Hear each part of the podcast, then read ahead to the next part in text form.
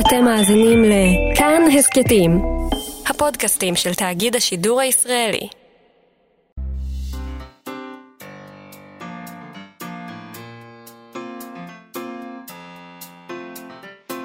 מה שכרוך עם יובל אביבי ומה יעשה לה.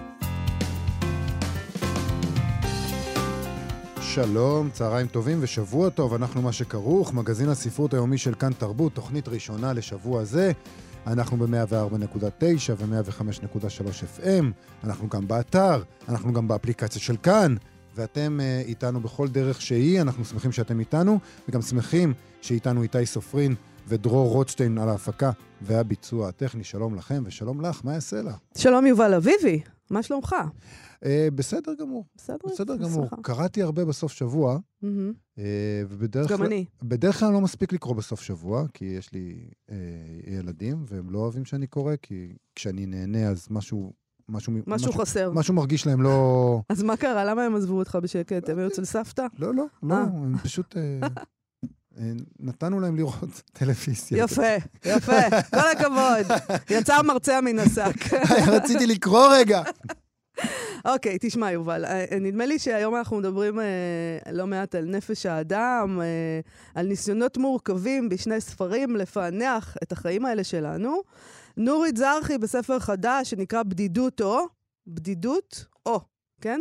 כותבת, ממקום שבו לדבריה עליי לאזור כוח כדי להמציא סיבה לחיות. היא מתארת את בדידותו של אדם זקן.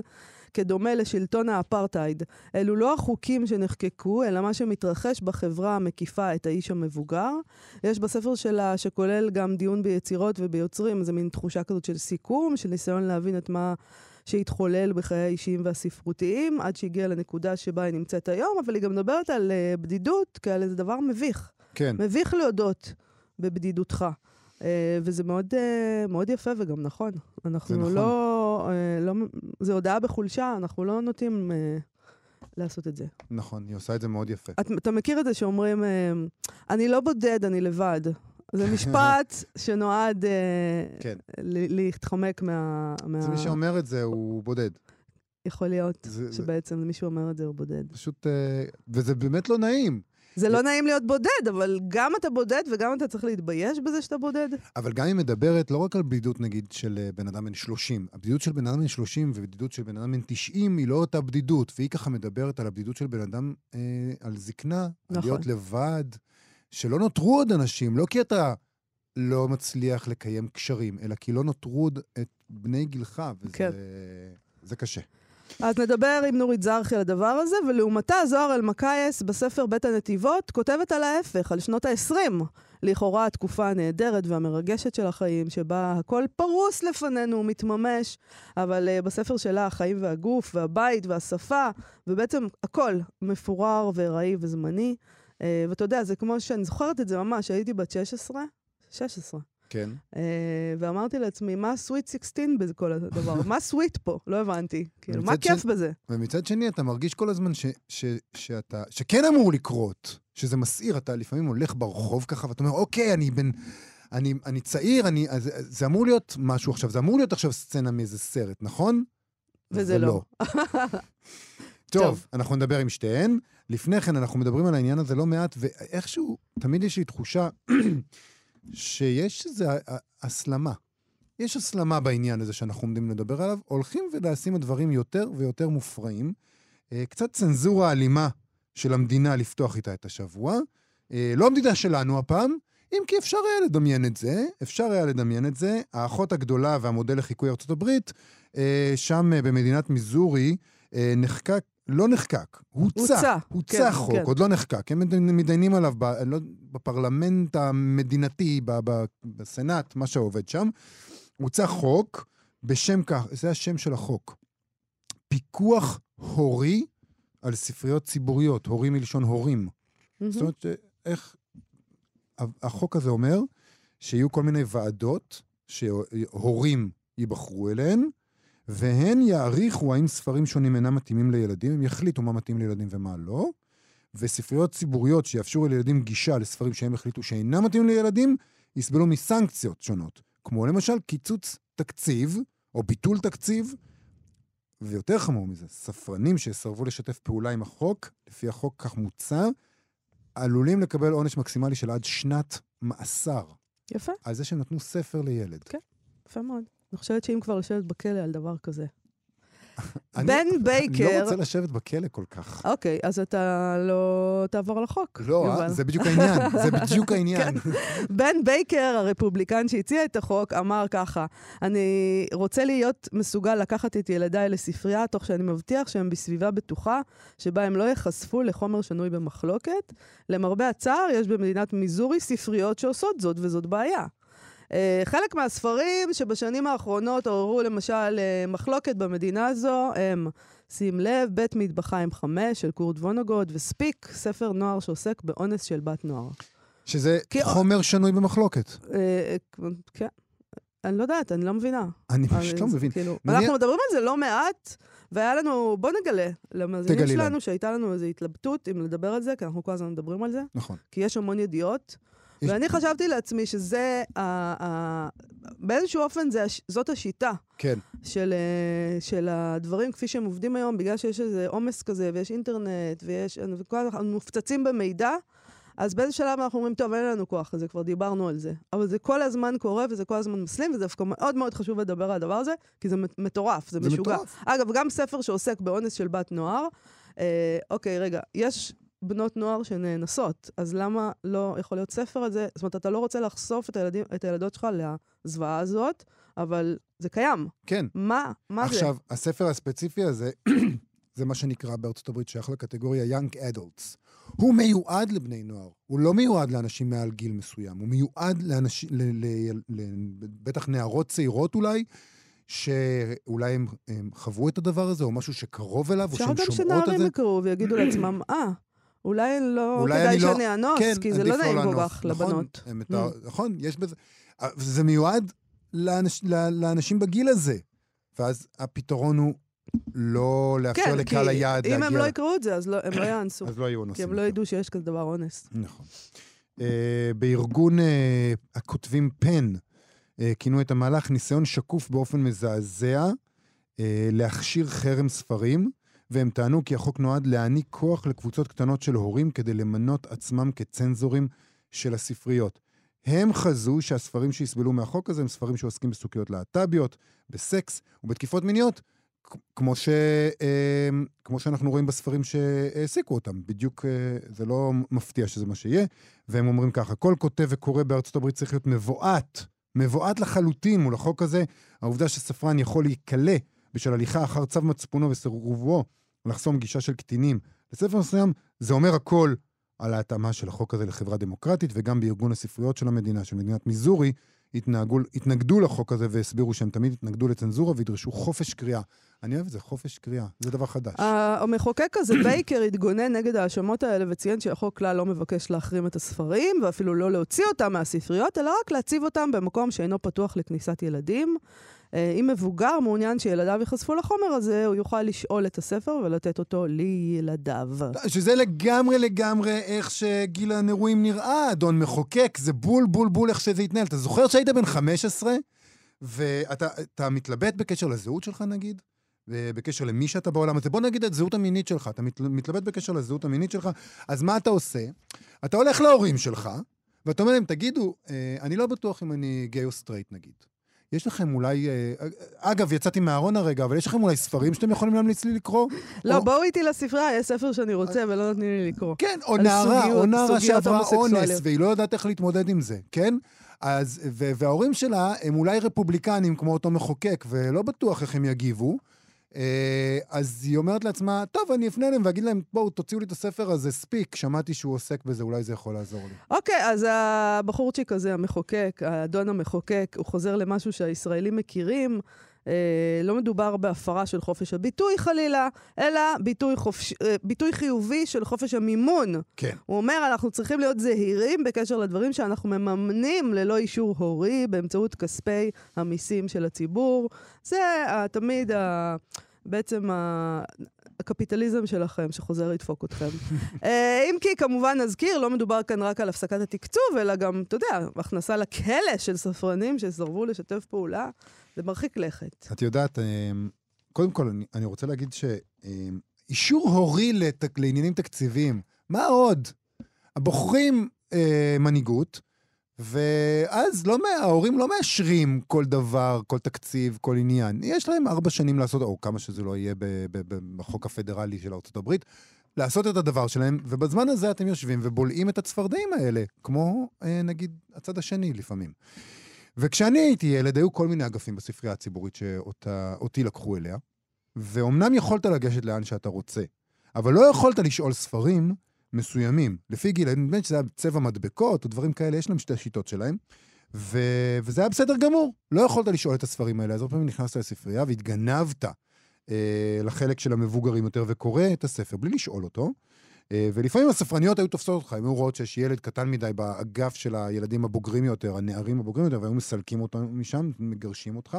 ולא היה צריך חוק או משהו כזה, הן היו מקצועיות פשוט, הן ידעו, הן קראו ספרים. אני מצטער שאני משתמש בלשון נקבה, הן פשוט היו ספרניות, לא היו ספרנים כשאני הייתי אה, קטן. והן אה, פשוט, הן פשוט היו מקצועיות, הם קראו את הספרים וידעו מה מתאים לילד בן עשר ומה לא. ואז זה מין רווח כפול כזה, גם הרגשת פורע חוק ככה, עשית משהו זה, וגם בעצם נחשפת לחלק מהחומרים האסורים. וזה נכון לפי דעתי שלא כל חומר מתאים לכל גיל, אבל העניין הוא שהחוק הזה מניח שהמקצועיות של הספרנים והספרניות בטלה מול האג'נדה שלהם. ומצד שני, הם אומרים, המקצועיות הזאת היא צריכה להיות מוחלפת בערכים, באג'נדה של ההורים, שחלקם מן הסתם לא קוראים בכלל. זאת אומרת, זה, זה, זה, זה לגמרי לגמרי זילות של הספרניות, של המקצוע, הספרנות. תשמע, אני חייבת לומר שאני לא זוכרת שהיו חוקים uh, כאלה. אני, כנראה שהיו, ואני לא זוכרת, כנראה אני לא זוכרת הרבה דברים, אבל uh, להורים, ש- אני יכולה כן להגיד שלהורים שלי הייתה ספרייה די ענפה. היא הייתה פתוחה בפניי, מעולם אף אחד לא אמר לי מה אסור לי לקרוא. Uh, אני לא חושבת שזה היה בגלל שההורים שלי היו מאוד מאוד ליברליים. uh, לא, uh, לדעתי זה פשוט לא עלה בדעתם. uh, שיש איזושהי סכנה בספרים, uh, והחיים נראו להם דבר נורא נורא מסוכן. אבל, אבל ילדה שקוראת ספר בבית נראה להם דבר בטוח. אה, ואתה יודע, אבא שלי פעם קנה לי טקילה, כי הוא שאל אותי לאן את הולכת, ואני אמרתי לו, לבר, אמרתי לפאב, ככה אמרו אז. ואז הוא שאל אותי, מה תעשי שם? אמרתי לו, נשתה. מה תשתי? אז טקילה, כי אני זוכר, היינו מקפיצים בגיל טהילה. 16-17. לא היה לנו כסף לטקילה. אז כן. לא, אז היה טקילה, והקפצנו אותה עם ספרייט, שזה פשוט אה, נורא. זה היה נורא. אה, ואז הוא אמר לי, אוקיי, אני אקנה לך טקילה, ותשבי פה בבית ותשתי. הוא קנה לי בקבוק טקילה, תשתי בבית. אז הנה עוד זווית ראייה לשמרנים שם בחוץ. ילד בבית זה יותר בטוח מילד מחוץ לבית, ושיקרא מה שהוא רוצה. אין ספק. זה הדיל. מה שכרוך עצות הורות לשירותכם. תקנו לילדים שלכם טקילה.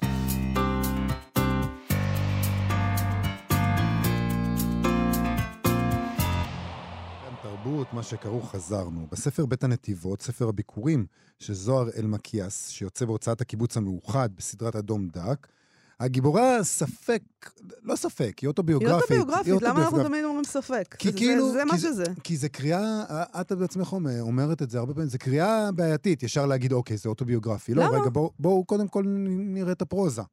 אוקיי. אה, אז, אז זה הגיבורה שלה, זו לא היא. במקרה קוראים לה זוהר גם כן לגיבורה הזאת. אה, היא מספרת על צלקת שנגרמה לה מכוויה בגיל שלוש וחצי, והיא אומרת כך: הכל נרקם לכדי צלקת. הצלקת נחתמה בעוריקת תבוסה. הגוף אינו כל יכול, הכל מנוצח ומונצח. והעבר בספר הזה משחק תפקיד מרכזי. יש לו בספר הזה ארבעה חלקים שקשורים בזה, ומספרים ככה באופן מאוד מאוד קרוע וככה נטול נרטיב אחיד את הסיפור של אלמקיאס ושל משפחתה, אבל לא כדאי לחשוב ולטעות שזה אוטוביוגרפי אחד לאחד, שזה אמיתי, כיוון שלאט לאט כשאתה קורא, אתה מגלה ששתולים בו כל מיני, אה, כנראה שקרים, סתירות נקרא לזה. דברים שלא ברורים לך איך הם מתיישבים האחד עם השני באוטוביוגרפיה אמיתית, והקורא הזעיר ימצא באמת את הסתירות האלה ואת האי-התאמות האלה, ויתהה לגבי uh, המהימנות של הדוברת. והקריאה בו אולי מדמה את המוטיב המרכזי שמאחד את הספר הזה, השבירות והארעיות של הבית, של הגוף, של השפה, של הקריאה. זוהר אלמקיאס היא דוקטורנטית לאנתרופולוגיה, היא מתרגמת, ועכשיו היא גם סופרת. שלום זוהר. שלום, שלום. אה, אולי נתחיל בשם של הספר, בית הנתיבות. מדוע קראת לו כך? זה, זה גם, בית הנתיבות מופיע בספר. כן, כן, כן, אז, אז גם בית הנתיבות אה, בצורתו כשדה תעופה הוא סופר אה, חשוב בחיים שלי, אבל בעיקר אה, קסם לי הניגוד הזה בין אה, שני החלקים של הביטוי. זאת אומרת, בין בית, בין הרעיון של משהו שהוא קבוע ובנוי ומעורר תחושת שייכות, לבין אה, איזשהו מצב של אה, תנועה ונדודים אה, מתמידים.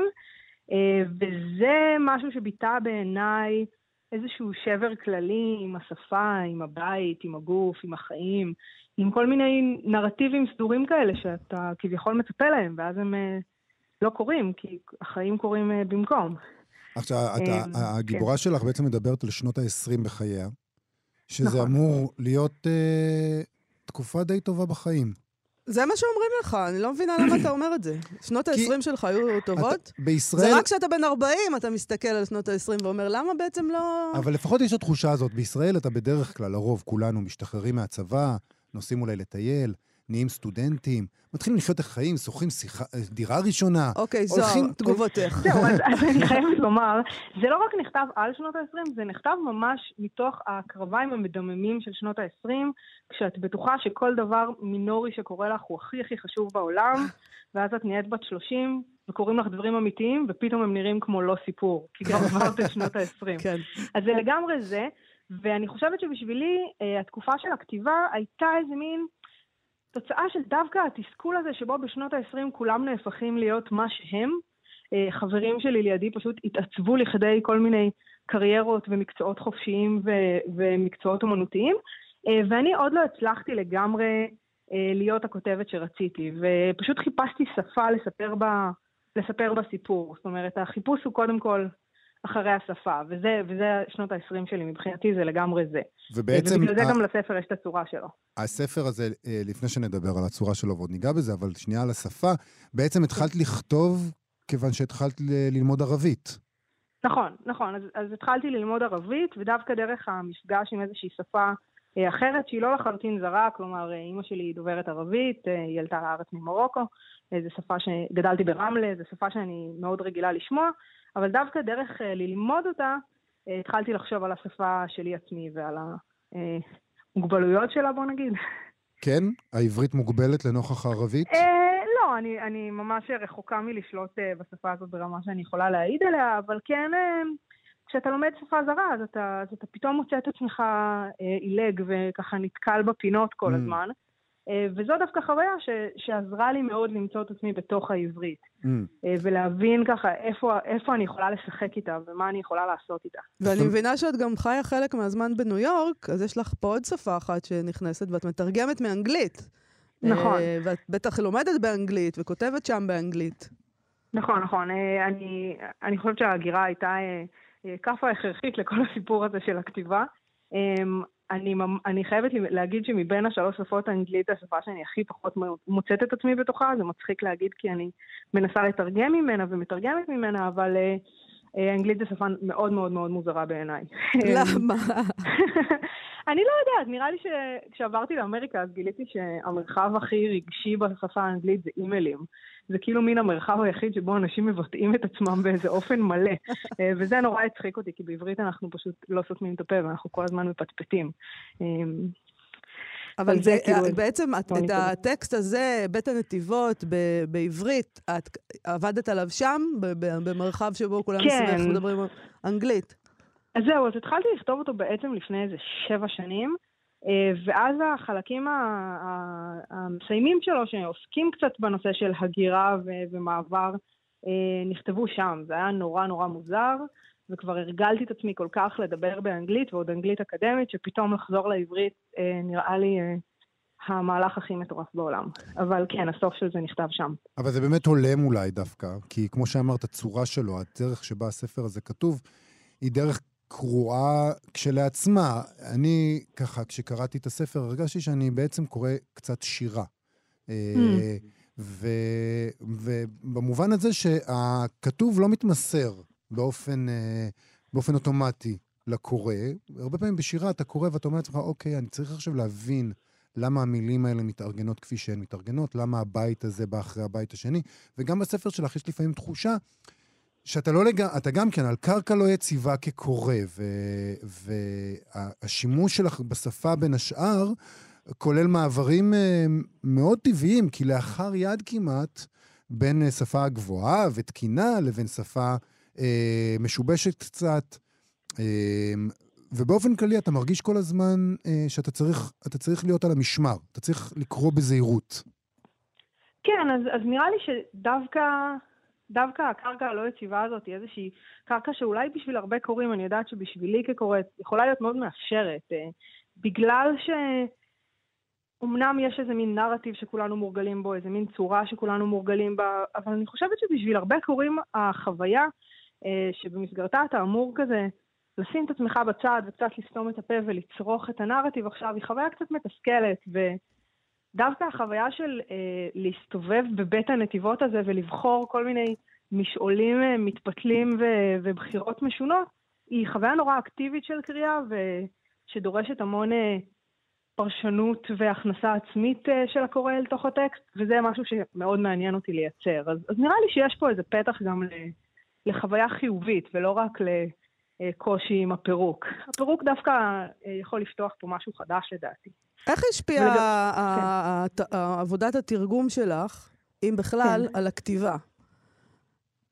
למשל שתרגמת את בין העולם וביני. כלומר, אני רואה כן. איזה השפעה על, על הטקסט שלך מהדבר הזה. אה, נכון. לחלוטין, כאילו, גם, גם אני חושבת שמבחינת אה, ז'אנר בין העולם וביני, אמנם קראתי אותו כבר בשלבים יחסית מאוחרים של הכתיבה שלי, אבל אבל הוא כן לחלוטין מודל, מודל עבורי לסוג של כתיבה שמעניינת אותי. אה, וגם אני חושבת שמרגע שנכנסתי למוד התרגום, אה, לא מעט אה, בזכות עורכת התרגום וגם העורכת של הספר, דבי אילון, שככה הכניסה אותי איתה לתוך העולם הזה, אז, אז המוח הופך להיות איזה מין מכונה, כמו איזה מכונת מזל בקזינו, שרצות בו מילים כל הזמן, מילים נרדפות, ומילים כן. הופכיות, ומילים חלופיות.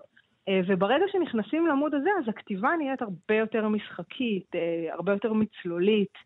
אה, פתאום נפתחות כל מיני אפשרויות, אפשרויות של לעשות ניסוי קצת בשפה, וזה נורא משהו שהתרגום הכניס אותי אליו.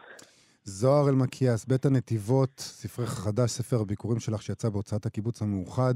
תודה רבה לך על השיחה הזאת. תודה לכם. להתראות.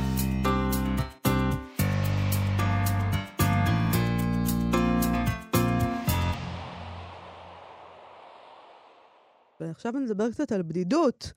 בבדידות יש משהו משפיל, אה, אולי בגלל תחושת הכישלון, אני חושבת שהרבה אנשים מרגישים ככה, ונורית זרחי פותחת כך את ספרה, בדידות או, שיצא עכשיו בהוצאת אפיק. יש אי נוחות במילה הזו, כן, הודעה בחולשה. ניסיתי לא להודות בזה, אבל כמו פיהוק או שיעול, יש דברים שקשה להחביא. יש משהו מביש בשיחה על בדידות. Uh, עבורה זה גם סיפור לאומי, הסיפור הציוני שדן את בני דורה לבדידות, אולי נדבר גם על זה. הספר הזה דן בבדידות, אבל אולי הוא גם משמש כמעין סיכום. Uh, מלבד הבדידות, יש בו מחשבות על כתיבה וקריאה וניתוח לירי עצוב של המלך ליר כאקט של פרידה מאב. נורית זרחי, צריך לה... להציג אותה, היא משוררת, סופרת, סופרת ילדים, כתבה עשרות ספרים. אה, רבים מכדי שנוכל להזכיר כאן את כולם. לאחרונה יצא קובץ משיריה בשם בלוז לתינוקות נולדים, בספרה ההגותי אוטוביוגרפיה של דלת, שגם בו היא דנה בבדידות ובאפשרויות שמציעות הכתיבה והקריאה להבנת המצב הזה. שלום, נורית זרחי. שלום. אה, בדידות או מה? לספר קוראים בדידות או. או הכל, או הכל. זאת אומרת שאם אין לך את הכל, אז זו בדידות. לא, זה אומר שבצד הכל יש תחושה נוספת. אני לא מחייבת okay. אוקיי. את כולם, כן. אבל בצד כל הדברים שאנחנו עושים, יש איזו הרגשה כזאת שאנחנו חתומים בתוך עצמנו, ואי אפשר לגמרי לגמרי להתפרק מזה. אה, זה אומר שהחיים, מה שקרוי כל מה שעושים, לא מסתפק בנו עד הסוף, ונשארת איזה אבן כזאת פנימית שהיא לא נמסה. Mm. זה, זה עכשיו... בעצם, בעצם מצב קיומי אה, תמידי והכרחי, את אומרת. זאת אומרת, לכולנו יש את זה. זה לא שאלה של גיל, כמו שנרמז מדי פעם בספר, או שאלה של כישורים חברתיים. בסופו של דבר, אדם הוא בודד. אה, אני לא הייתי אומרת את זה באכזריות כזאת, כי לפעמים שוכחים את זה. כן. אז, אה, אבל באופן כללי יש משהו בזה. אה, זה לא בטוח שזה רווח כל כך גדול, אבל אני חושבת שזה עובדה. וגם אה, הבושה? זאת אומרת, זה גם כן, העניין שזה בזה? מביש. בטח בעולם כמו שלנו, שכולם צריכים להיות חזקים ויפים וחיילים, רצוי טייסים וסיירות, כן. חיילי סיירות, זה לא נכון להגיד את זה. לא מתאים. אז, אז איך בדיוק, אה, איך בדיוק את מטפלת בנושא הזה? צריך להגיד שהספר שלך הוא, הוא, הוא, יש בו כמה חלקים. החלק הראשון הוא באמת מרגיש כמו איזה סיכום, ככה, דיבור על הבדידות ועל הקריאה ועל אה, יוצרים ויוצרות שיצרו לך, ואחר כך הספר הופך להיות משהו אה, קצת יותר תלוש, קצת יותר לירי, קצת פחות אה, מאורגן. א', נכון, הוא לגמרי פלוש, מילה טובה מאוד, והוא באמת לא מאורגן. אלא אם כן תיקח אותו בחלקים, פרגמנטים, פרגמנטים זה מילה יפה. אני לא חשבתי להמשיך את זה עד הסוף, אמר, או עד התקווה הגדולה. נתתי לזה היבטים מזוויות שונות, ובעצם הנושא הזה עובר בכל, הפרק... בכל החתיכות האלה. נגיד העניין עם עגנון, נגיד העניין עם המלך ליר, אה, מה, מה עוד יש שם? אז בכל זה, זה, זה בעצם מדבר על אותו דבר.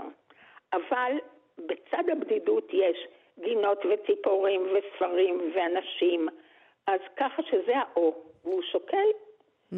משקלו כמשקל החלק הראשון של המשפט. אבל גם Mm. כשאת כותבת על פרחים, התחושה היא שנקודת המוצא היא אותה אה, בדידות. זה חלק מהכל, אבל זה גם חלק מהבדידות.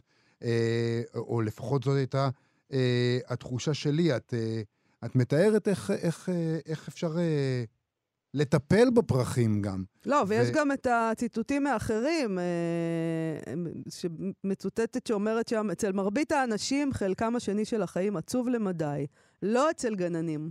כן. זה פשוט בא לי לתלות על המקרר. אני מצטט- מצטטת את... אה, ויטה סקוויל, סקוויל, נכון, בדיוק. נכון, שאמרה את זה, זה לא אני אמרתי, נכון, אבל זה נהדר. זה אבל, נהדר. אבל זה כיוון שהצמחים אה, מציעים איזו חברה שמאפשרת את הבדידות הזו. עם הצמחים אתה יכול להיות הדבר הזה שהוא בלתי, בלתי מפוענח לאנשים אחרים. נכון, בלתי דביר בטוח. אה, אבל יש בזה הרבה יופי. יופי זה גם בלתי דביר. כן.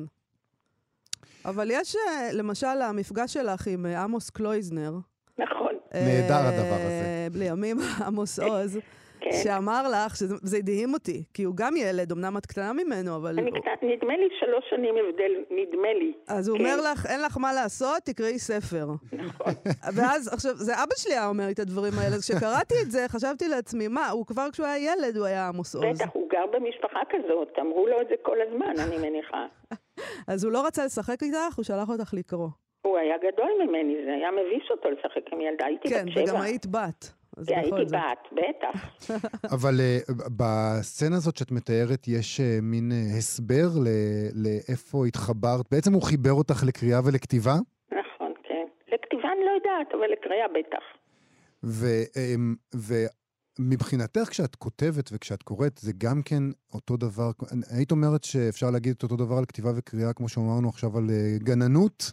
זה גם כן המקום הזה? ייתכן, ייתכן. תראה, אני, אני לא בן אדם, אני אולי בן אדם מודע, אני לא מודעת במה שקשור בקריאה וכתיבה. זה יותר כמו חושים של חתול מחושים של אה, בן אדם אינטלקטואלי. שחתול תמיד אוכל את העשבים שהם מרפאים אותו. יש לזה אפילו שם, אני לא זוכרת. כן, קטניפ, קטניפ. קטניפ. אז אני הולכת לאן שזה מבריא אותי, אולי. לקריאה, מעניין. אני לא קוראת אה, ספרים טובים, אני קוראת ספרים שנותנים לי איזו תחושה של ידידות.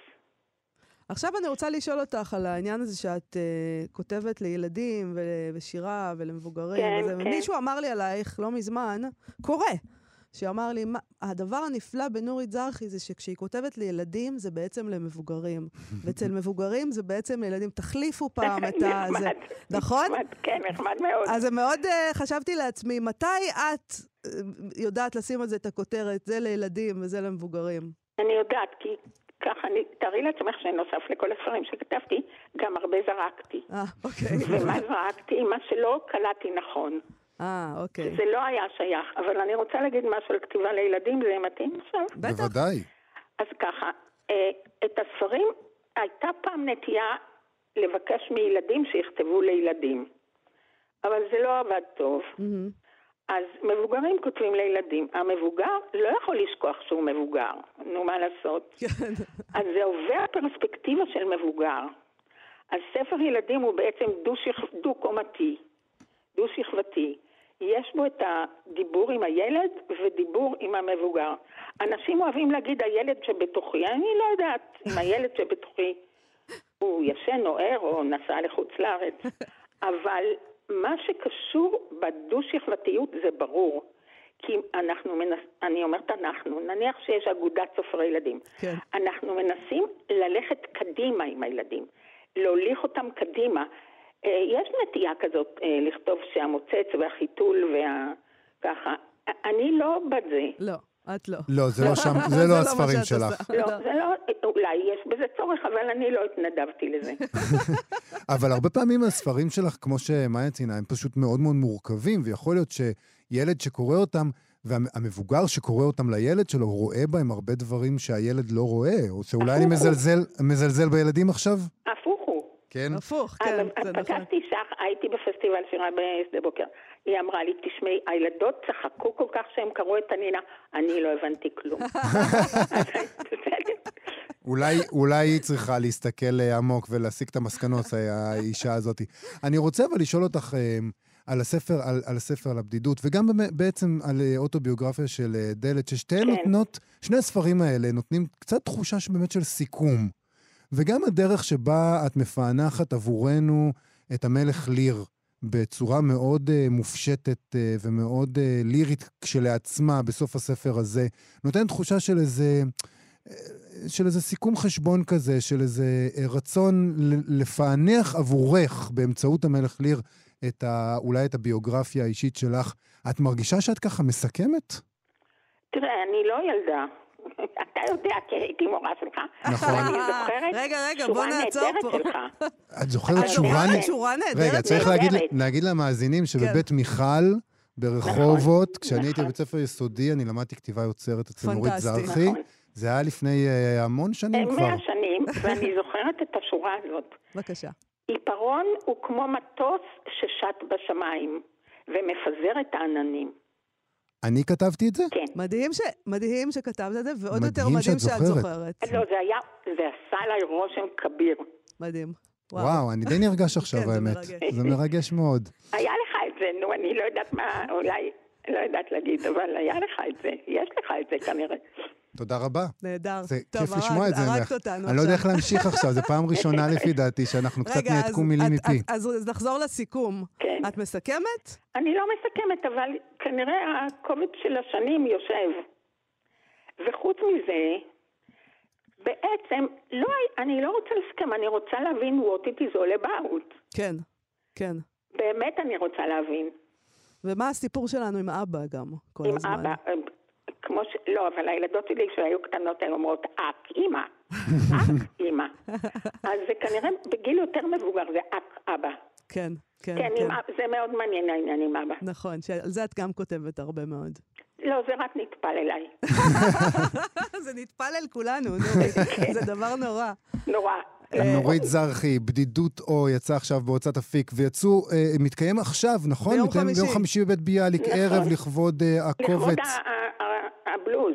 נכון, נכון. בלוז אה, לתינוקות נולדים שיצא ממש לאחרונה. נכון. תודה רבה לך על השיחה הזאת. ריגשת אותנו. ושימחת מאוד- אותנו. מאוד ריגשת אותי. תודה רבה. להתראות. ביי. להתראות.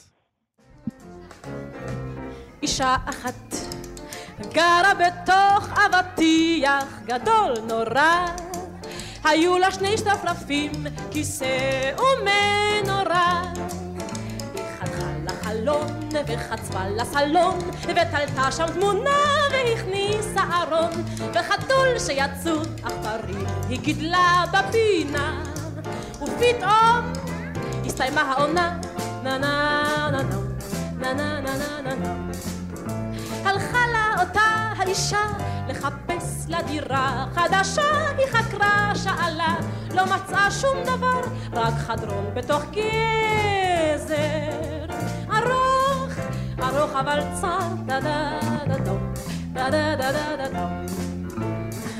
נו, אבל מעכשיו לא היה לה מקום לסלון, לון, לון, ולכן היא חתכה מחצית הארון.